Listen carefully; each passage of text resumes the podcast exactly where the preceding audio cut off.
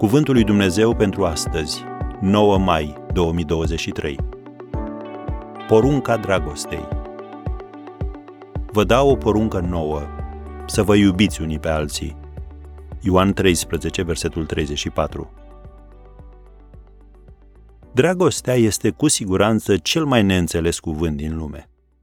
Iar noi îi diluăm și mai mult înțelesul printr-o utilizare exagerată.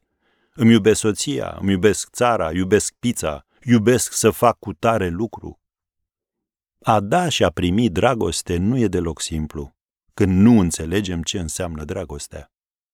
Așa că trebuie să clarificăm câteva concepții greșite. Noi credem că dragostea este un sentiment, un nod sentimental în stomac. Dragostea adevărată creează într-adevăr sentimente, dar e mai mult decât un sentiment. O a doua concepție greșită este că dragostea nu se poate controla. Ai spus vreodată, m-am îndrăgostit, ca și cum te-ai fi împiedicat? Noi spunem, n-am ce să fac dacă m-am îndrăgostit. Sau opusul, n-am ce face, pur și simplu nu-l mai iubesc sau nu mai iubesc. Faptul că Domnul Isus ne poruncește să ne iubim unii pe alții înseamnă că avem control asupra persoanelor pe care le iubim sau nu le iubim. Dragostea în esență înseamnă două lucruri. Mai întâi, este o chestiune de alegere. Mai presus de toate acestea, îmbrăcați-vă cu dragostea, care este legătura de săvârșirii. Citim în Colosen 3, versetul 14.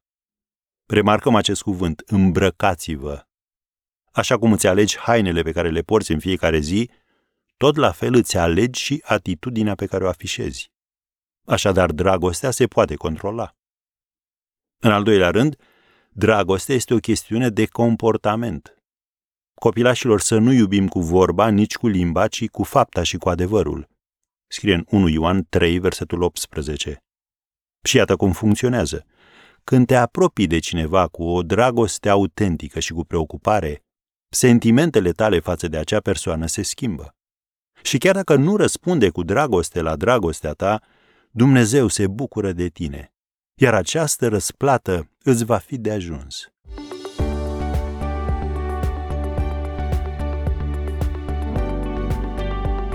Ați ascultat Cuvântul lui Dumnezeu pentru astăzi, rubrica realizată în colaborare cu Fundația SER România.